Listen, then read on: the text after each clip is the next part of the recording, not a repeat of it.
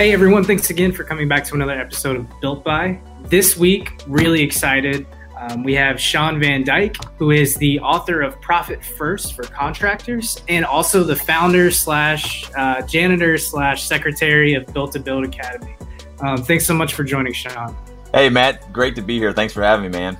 Yeah, absolutely. So um, I really love your story. We were talking a little bit yesterday about kind of your journey in the home improvement industry. Um, and I want to start just with a little intro review, just so the viewers can get an idea of um, your history, how you got started, um, and then to build to where you're at now. Yeah, I found that I kind of stumbled into construction. I didn't uh, come up through the trades. I didn't have like a grandfather that was in the trades or a dad or an uncle that uh, I probably did some little bit of construction, maybe if I'm, you know, thinking about, but mainly I, you know, I was, I'm a nerd at heart. Um, that's why I went into engineering school, and uh, that's not an offense. I use I use the word nerd, you know, affectionately. Uh, I'm very clear as to what I am. Uh, so yeah, I went into engineering, got a couple degrees in engineering, uh, civil engineering and structural engineering, and then did that for several years because um, that's what I thought that I wanted to do. And then as I progressed through my engineering career, and got some more experience there, I would end up on construction sites doing inspections and some other things. And I was like, man, this is a lot better than being behind a desk. And then I also realized like I could read a set of plans and I could design something, but man, I didn't know how it actually how it actually got built. So I found my way into uh, a construction company, a large commercial construction company, and that was like I was like a kid in a candy store because my job was a quality control on the project management side of it. And so mm-hmm. I was kind of half in the office studying plans and making sure that everything was according to the plans. But then I also had to inspect and watch things going on out in the field. And so it was like the perfect balance of, you know, being in the office and using, I guess, some engineering um, technical capabilities and then being out in the field and and watching these guys and these gals actually build, you know, build these structures. And we just post tension concrete 12 story parking garage and student housing complex. That was one of the first projects that I was on. I mean, every it had everything, uh, all, hmm. all, sorts of levels of complexity in it, and I was just fascinated by that. But how you know a lot of construction goes, then that project you know took a couple of years, and then there was a little downturn, or um, and and so I decided to make a shift and and found my way back working for an architecture firm that did a lot of real estate development for a real estate developer so I worked there and then got into real estate development. And so that put me traveling around the country. And again, it was that another one of those 50 50 sort of things for me was um, I was out in the field and we're talking large commercial developments like, you know, big box retail with the outlots and the shops and all of that kind of stuff, uh, you know, mm-hmm. 10, 20 million dollar uh, type of projects that I was managing. Um, and so that put me out in the field with the contractors. Um, now they were kind of working for me because I was the owner's rep, and then I was back in the office helping the developers, you know, plan out the project sites and and look for new sites. So that was that was a lot of fun. But my wife was like, "Hey, this is great. We had probably two kids at this time. We have five now." Um, mm-hmm. and I was on the road three or four days a week because I had I was traveling around the country to wherever we were developing projects, and my wife was like, "Glad you're happy. This isn't going to work out so well you need to do something else. And so I started my own real estate development uh, construction company. Um, and I did uh, did construction management in my local area. I'm here in Knoxville, Tennessee, mm-hmm. um, and that was great. That was about 2005. Then 2008 hit, and banks weren't lending money to developers anymore because there was no more money. Um, and so I made a shift uh, and went into residential construction. And I already had my contractor's license by then, but I was using it uh, as a construction manager on on real estate projects. So I started doing the the remodeling thing and and building homes and and then um, did that for several years and built up a pretty good base of subcontractors. And early on, we talked about this a little bit yesterday, but I kind of had this romantic idea about what contracting was, and I was like, oh, okay, I'm you know going to be this nerdy engineer that's now going to become a contractor, and I want to wear the tools, and I'm going to get out there and and and that was a disaster. Well, I mean, it wasn't a total disaster. It was fun at first, but then as I grew my network of subcontractors and trade contractors and worked around other professional construction people, I realized that I was not a carpenter. Like I, I, just didn't have the years of experience, the speed, the production mindset. I didn't have all the the the tips and the tricks, and I had a lot of tools. Oh, I spent a lot of money on tools. And mm. I remember the day I was in this house, and it was a house that we had remodeled, and the, I didn't install the closet shelving right. Lady loaded up the closet shelving and came crashing down, so I had to go back out there and fix it. And I remember I, it was sm- small enough that that um, that I couldn't call one of my subs out there to do. I just needed to do it fast, and I was on my knees in this closet downstairs in this basement, patching some drywall and and putting in the last little piece of shoe molding, caulking it and painting it. My knees were sore. I had my air compressor out. I had all of my tools out just to do this one little thing, and I was like, I am losing money. I mm-hmm. cannot make money if I'm wearing tools. I make money by being in front of a spreadsheet or by being in front of a customer selling work. I've got all the subs, I've got all the people to do that. I can't I if I want to be successful this contracting thing, I just can't wear the tools anymore. I need to I mm-hmm. need to run the business. And that was kind of an epiphany moment for me in my con- construction career. So once I did that, then business really kind of took off from there, expanded even more and got into some higher end stuff and doing some higher end stuff, I associated with one of my friends who had also started, young guy started a trim and millwork company. And he was doing really high end trim and millwork stuff. And we had worked together for several years, went to church together. And then he approached me one day. This is probably four or five years uh, after starting the construction business. And we had lunch and he said, Man, I got, I just got to tell you something. I think I suck at running a business. And I, mm. because he was my sub, I was like, yeah, you do suck at running a business. Like your paperwork horrible, your invoices are never accurate, your schedule's a mess. Now, when I get him and his guys on site, it, it was perfect. I could trust them. I could walk away, and they did a great job. I said, you're great at the field stuff, but yeah, you really suck at the business stuff.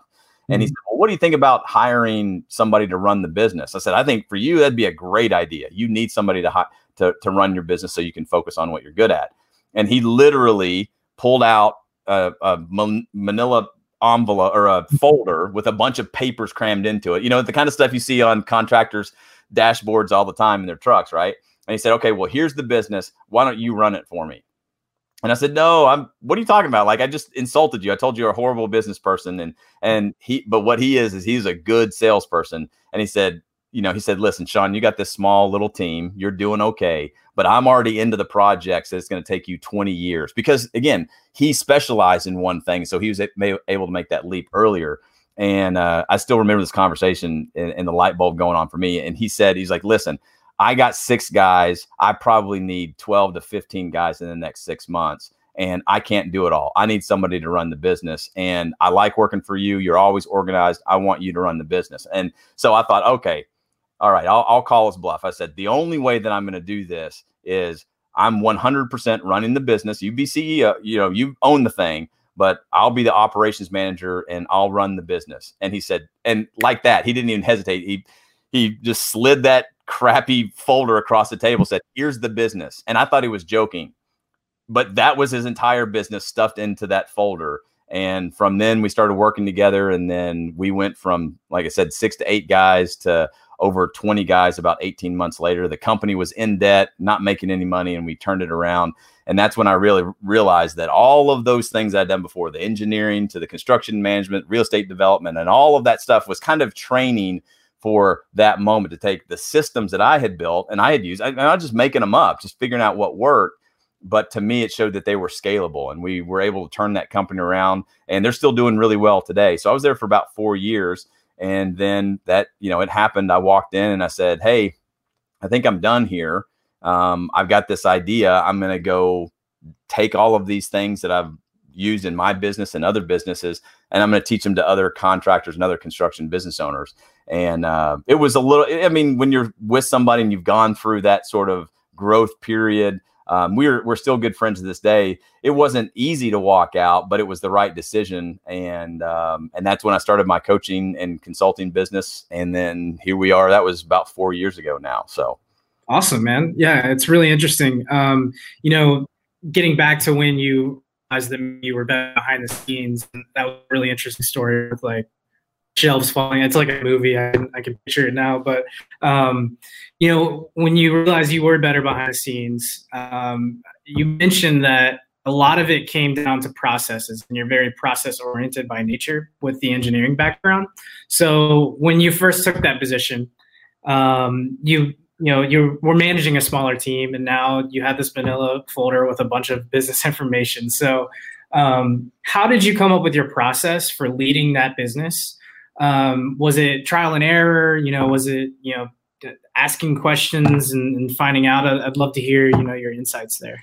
Yeah really i'm, I'm very numbers driven. So i very early on said hey we're going to be driven by the data and by the numbers. And that's really the role of anybody that's in operations i believe is they've got to be number driven. And, but when you're number driven but then you have another partner or another um, executive or another manager in the business um, that is not numbers driven you're always going to butt heads mm-hmm. and for me it was that was new that was like part like I, I didn't consider myself a leader or leadership that wasn't even in my vocabulary it was like no here's what the numbers say and the visionary, the the owner of the company said, "No, let's go and do all of these things." And I said, "No, we got to have some data there to support doing all these things, or we're going to end up right back where where we were." Um, so for me, um, I, I, always started with the data. Can we prove it? Uh, if we can't prove it, how do we test it to get some data points? And then I learned very quickly to you you don't need a whole database of information. You just need a couple of points. Are we trending in the right way? And usually that's enough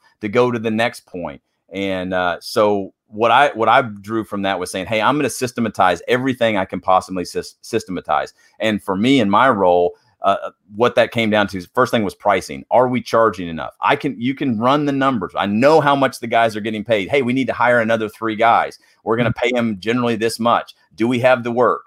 Yes, we've got the work now what are going to be our profits oh we we estimated this thing wrong what we're charging now isn't enough with a larger team or doing larger projects. So we need to adjust that. So started there kind of with the estimating. And then when you send out a bunch of estimates and and you learn how to sell those when you're the most expensive guy in town you're going to go out of business real quick unless you learn how to sell and mm-hmm. realize that price really doesn't matter. It's the value that that you're going to be able to deliver to people.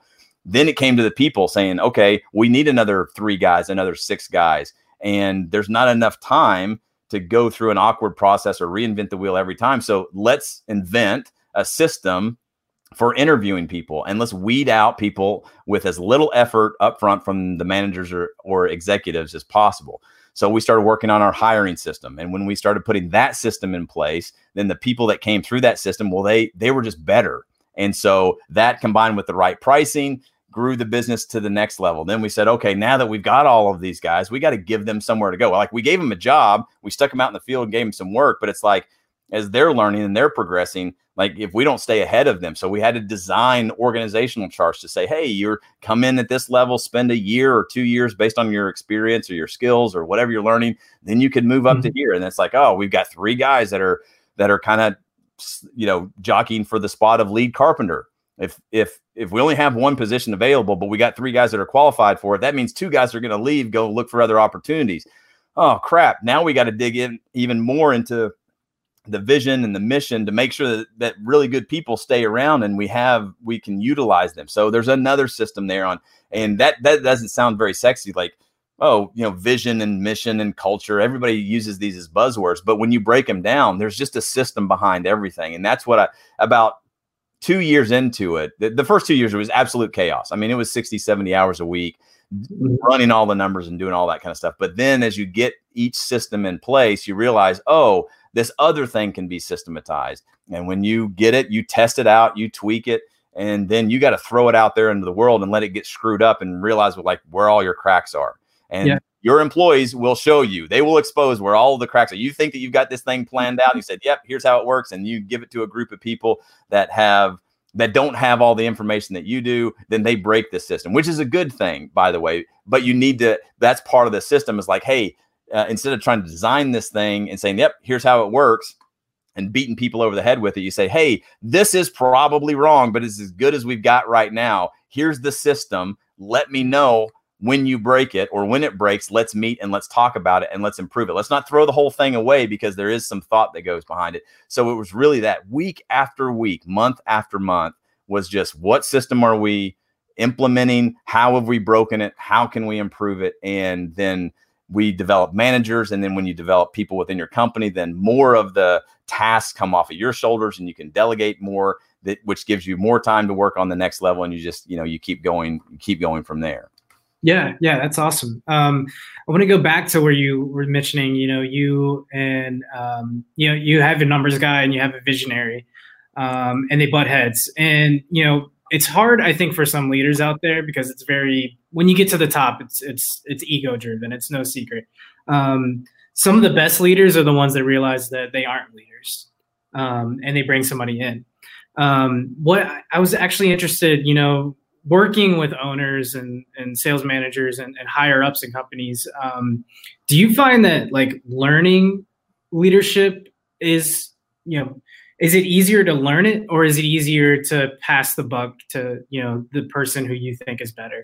Um, it's it's it's an interesting you know dynamic there yeah i mean i i think that um, by nature some people have some qualities that serve you better as a leader so i'll use myself as an example being a systems guy and a data driven guy and and a numbers guy I have a tendency to go there first. And in certain organizations, when you need some structure, when you need some systems, and when you need some data, then the person that controls the data is going to be seen as a leader. But the problem with that is, is when you focus on just those things, then some people that don't have the data, they don't know all the technical stuff, then you become, and you're known as a data driven person then they won't approach you with other problems outside of the data. They won't approach you with other uh, issues that are going on that might influence the data. So I found for me, being a systems guy, that my leadership kind of capped out at the operational level. And it took a team. We had a team meeting and we brought everybody together and we would do these leadership uh, discussions and meetings and trainings. And in that meeting, several of our lead carpenters were like, Shawn, you're awesome when it comes to the numbers uh, we know that we can depend on you. It, you're like you're scary good at the numbers. The problem mm-hmm. is no one likes working with you. no one no one likes talking to you because you don't listen to the questions that people have. You're very quick to give an answer. And I realized I'm like, oh wow, that that's actually so true. So back to the original question, I think that some people naturally, if you're a good listener, if you have the ability to just be empathetic with other people and you happen to be more self-aware, and some people's personalities just tend uh, to to do that. Those are qualities of a really good leader. For me, I had to learn that. Like instead of answering a question, I needed to ask more questions because if somebody asks me a question, I'm going to give them an answer. And I can be right with the data or the information that I'm giving, but I could still be wrong at the same time because of the way that I answered the question. Um, so I believe that everybody is a leader. And doesn't doesn't matter if you're the top guy or you're the bottom guy on the to- totem pole. Um, you have some responsibility to be a leader. Now, you may just be leading yourself, and we would teach our apprentice carpenters that. Like, hey, your leadership role here in this company is to be on time and to have a good attitude. That's how you can be a leader in this company. If you're, you know, if you're at the top of the organizational chart, well, you got to do all of the leadership things below for everybody else, plus the ones that that you're responsible for. So for me, becoming a leader, we would look for leaders that were uh, that that were on that path for specific leadership. You know, they had to be humble, they had to be driven, um, but they also had to be the ability to empathize with others and to listen. And I became very aware of that because it was something that I still constantly struggle struggle with. I'm still a systems guy at heart, but now being a business coach, I mean, that is my job is to say, okay here's here's the problem. I see what the problem is and I know what the solution is, but it doesn't do me any good just to boil you bowl you over with all of that with all of that information. I've got yeah. to get it out. You've got to see the vision. You've got to see the plan as well. And it's much better if you come up with it by me just asking questions. I want to touch on something you were just talking about um, earlier when you know you you you are process oriented, but the biggest thing is a foundation. And we were talking a little bit yesterday about you work with home improvement owners or, or sales managers that are always, um, you know, looking at the big dollar signs for the marketing. And this is the new sales strategy. And we're going to run with it. Um, but you're very, you you keep saying, you know, take a step back, look at your foundation. Everything is built there. Um, why is that such a big point of emphasis for you in coaching and how have you found that that impacts you know the, the home improvement owners and leaders that you talk with? Yeah, I mean it's a really cheesy answer. Uh, you know, every you know that your business has got to have a solid foundation, just like right. building anything, right? Without a solid foundation, everything's going to crumble. So I mean, I mean, it sounds cheesy, but it's but it's so true. And and when I work with construction business owners of all shapes and and sizes, um, I used to be like intimidated by the really big companies that I work with that have a lot of sales, high revenue, but when you peel back the layers, like they don't have some of the basics in place. Um, and what I call the basics, uh, and this is what we teach in in uh, the academy for anybody that comes in at any level, we teach first of all time management. That's the one thing that everyone on planet Earth has in common with any successful person throughout history. We all have the same amount of time in a day. But what you'll find is that su- very successful people know how to manage and prioritize their time. So if and it's self-serving in my coaching programs because I want you to be able to create time to get the coaching to mm-hmm. do the work of the system eh, you know improvement or whatever it is that we're working on. So that's a foundation in our academy and what I teach is like if you don't manage your time, you're never going to succeed. So we kind of start there. Next, we always say that your business, I don't care if it's a $250,000 business or a $50 million business, your mm-hmm. business starts with sales. And a lot of construction business owners are selling to the wrong clients at the wrong price. So there's a couple of things there that gets into marketing and other things, but like first of all, you got to identify what type of projects are and clients are the ones that you make the most money at. And you got to focus on those things and those people and just work for them, which means you got to start saying no to a whole lot of other people. And that that's very nerve-wracking for a lot of construction business owners because they think like, well, I can't say no. I need the money. And the reason they need the money and the cash flow is because they aren't charging what they should or could be charging their best clients. They haven't done that that work. And so that's why I say after we deal with time management, your business starts with sales. Mm. So we got to make sure that you're selling to the right customers at the right price. Now, at the right price, well, what does that mean? Well, it's different for every business. And that's the third kind of brick or block in that found foundation is the financial side. So that's what we teach them in my book, uh, Profit First for Contractors. Saying, okay, now that you know how to manage your time, now you actually have some what I call formal sales training, not just word of mouth and we give you a price and then we go get to work. No, we want to maximize the margins. And and there's a way to do that psychologically and and selling value instead of instead of price. Once you do that, then you're going to start to grow. And if you don't have a firm grasp on the financials, then you're just going to start chasing that revenue. You will grow, but you'll be growing the bot the, the top line. And I and I say screw the top line I mean, the top line is mm-hmm. important. That's where the business starts. But like the bottom line is all that matters. The profit at the end of the day. The only way that you get from that top line revenue to having a substantial uh, number on the on the bottom of that P and L sheet is through systems. And the only way you're gonna you know get through the P and L is if you understand how the money works. If we can get those foundational systems in place of time, sales, and cash in place, and you understand that, then it, you're off to the races. You're going to grow a team. You're going to be attracting new people, not only customers, but people that want to work for a company that's doing that well. But there, there are business owners out there that this is going to hit home with them. They're like, man, we've been doing great. You know, our top revenue, our top line revenue is really high, but like, you know, I've been doing this for 10 years and I've never really had what I should have for all of the time and effort and the risk that people are exposed to. Like if you're putting a bunch of risk out there, man, there better be a big payoff at the at the end of that. And so many construction business owners, when we break it all down, I say, okay, great, you got a bunch of sales, awesome. Let's see how we can improve it. No, no, we're doing pretty good there. I'm like, so you're saying there's no way we can improve your sales process. Now, some people they do. They've got a great sales process, but the ones that do, they're usually growing so fast and we like I said, we peel back the layers and they're like, "Oh, what are you struggling with?" And they're like, we're growing too fast. We have too many employees. I had a client mm-hmm. that just came on board with us, and he's like, he's like, man, we were five guys a year ago, and we're up to 13, going to be to 16 pretty soon. I'm like, yep, I've been exactly there. We went from six guys to 20 guys in 18 months. And I know you got to have a hiring system in place. You got to have a scheduling system in place. You've got to have some marketing in place because you don't have the time anymore. You, know, you've learned how to say no you don't need to spend time saying no. Get your customers through your marketing to opt out. So you don't have to waste any time with now that doesn't mean we don't want to capture their information send them some you know do some regular good marketing and, and give them some value so maybe they become better customers later on. I'm, that's not what i'm talking about but like mm-hmm. you got to get all of these systems in place. Now we get through this growth what i call the growth phase and then we get to that leadership phase where you as the business owner have got to realize and i say this to my clients all the time when they say hey you know wh- hey what are your problems? And they'll list off their problems. I'm like awesome. Okay not we we can work on those. But first of all, let's deal with the actual problem.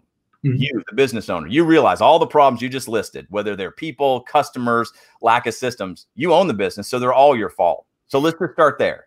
If we can get really clear on that, we're not going to blame anybody else. It's just a process of taking the business owner and getting them to realize that they are the bottleneck of they're going to be limited by their growth based on them. So we got to systematically start removing them from the business. Now, that doesn't mean that they can't be the sales manager and the CEO or the operations person and you know whatever else, but they can't wear all 17 hats um, that they've been currently doing, no matter what size the company is. So that's why we just kind. I always break it down and I keep saying, okay, so what do we want to improve?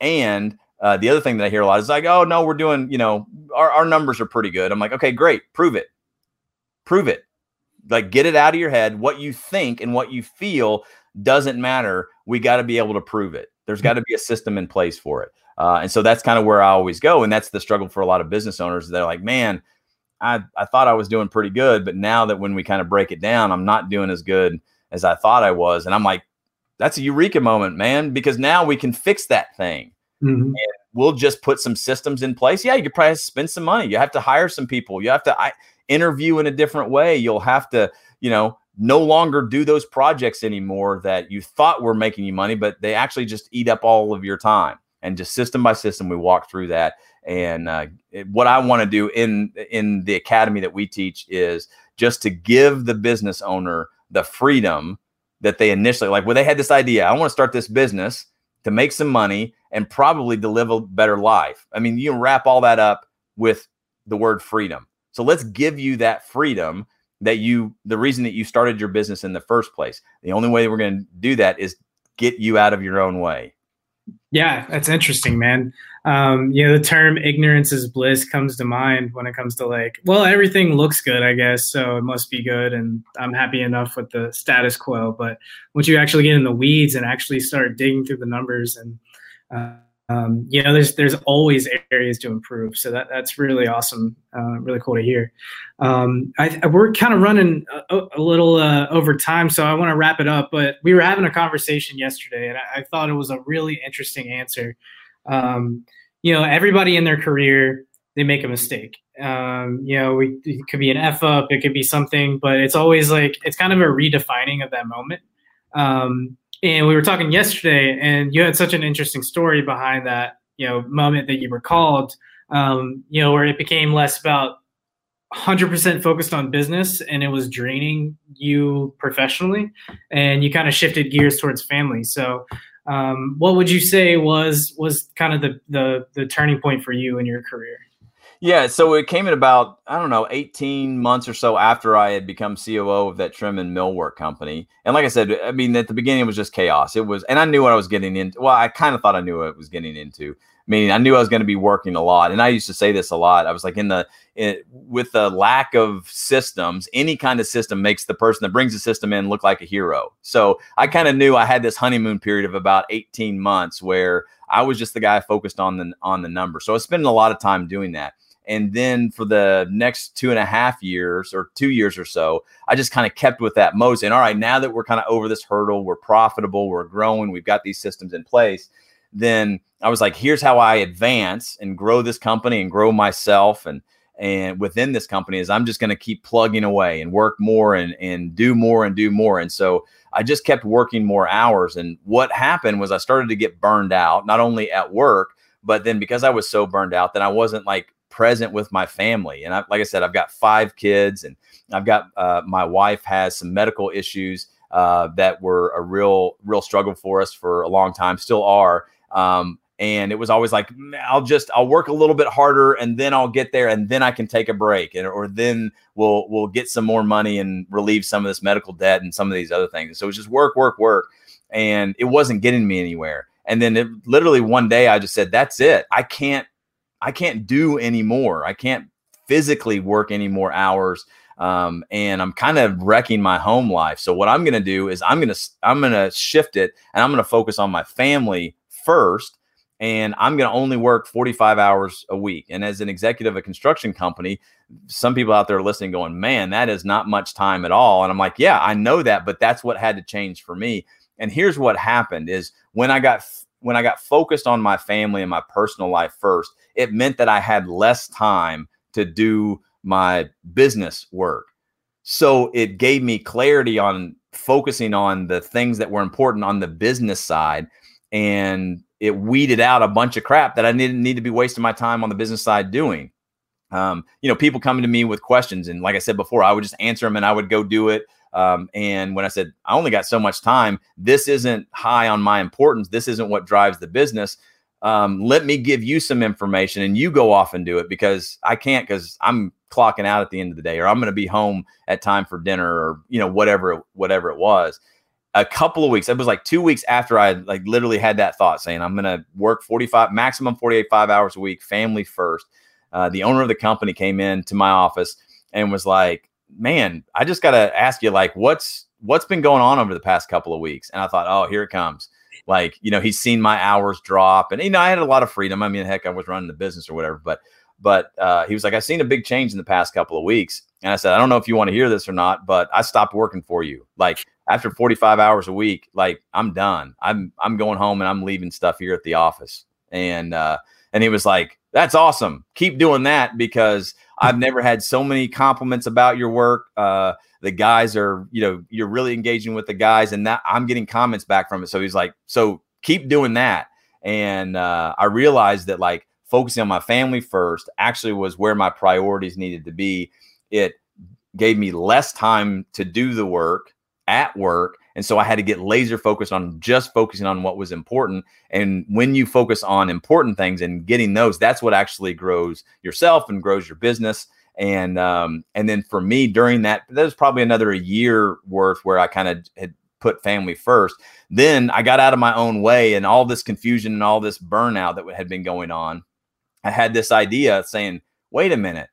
That's that was what gave me the opportunity to kind of step back and say, wait a minute I've been solving these problems and implementing these systems for my business and and for the for this business and it's and I think it's scalable. I mean, I, have seen it, you know, work here. Maybe I can take this out and go do this for multiple businesses. I never would have had the headspace to even think like that if I was just work, work, work. This is the way that I get I get better. When I said no, work is going to come secondary. Life and family is going to be uh, is going to be a priority there's just something in the brain that opened up that creativity and courage or faith or whatever you want to call it to say, wait a minute, I got this idea. I, am maybe I'll write a book.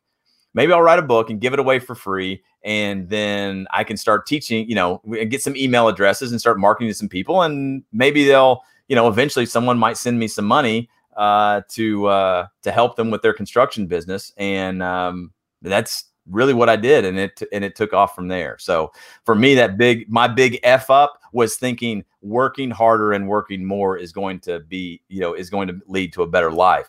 No, hmm. a better life comes from focusing on having a better life and then structuring your work around that and not being burned out and being present for the things that matter. Creativity goes up, engagement goes up, empathy with other people, and um, yeah, I mean, and that's that's that was four years ago, and it's and it's been a crazy ride ever since then.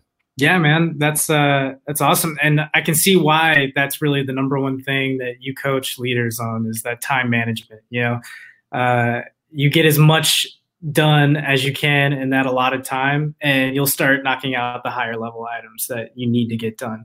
You get bogged down with too much other stuff. But yeah, man, that's really uh, all the questions I had. Shawn, thank you so much for for joining. Um, I think there was a lot of good information here. Um, if, if, followers, you know, want to learn a little bit more about you or about Built to Build Academy, um, the website's Built to Build.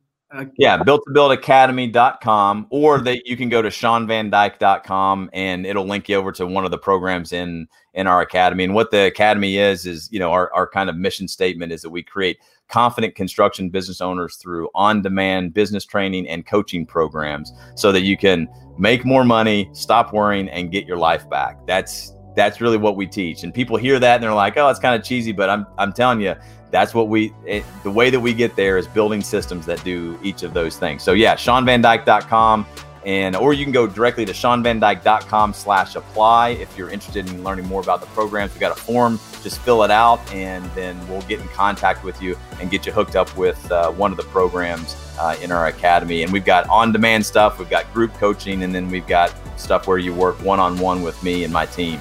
Um, so we kind of cover all of our bases there. Very cool man. Well again thanks so much shawn for joining and uh, yeah have a great rest of the week.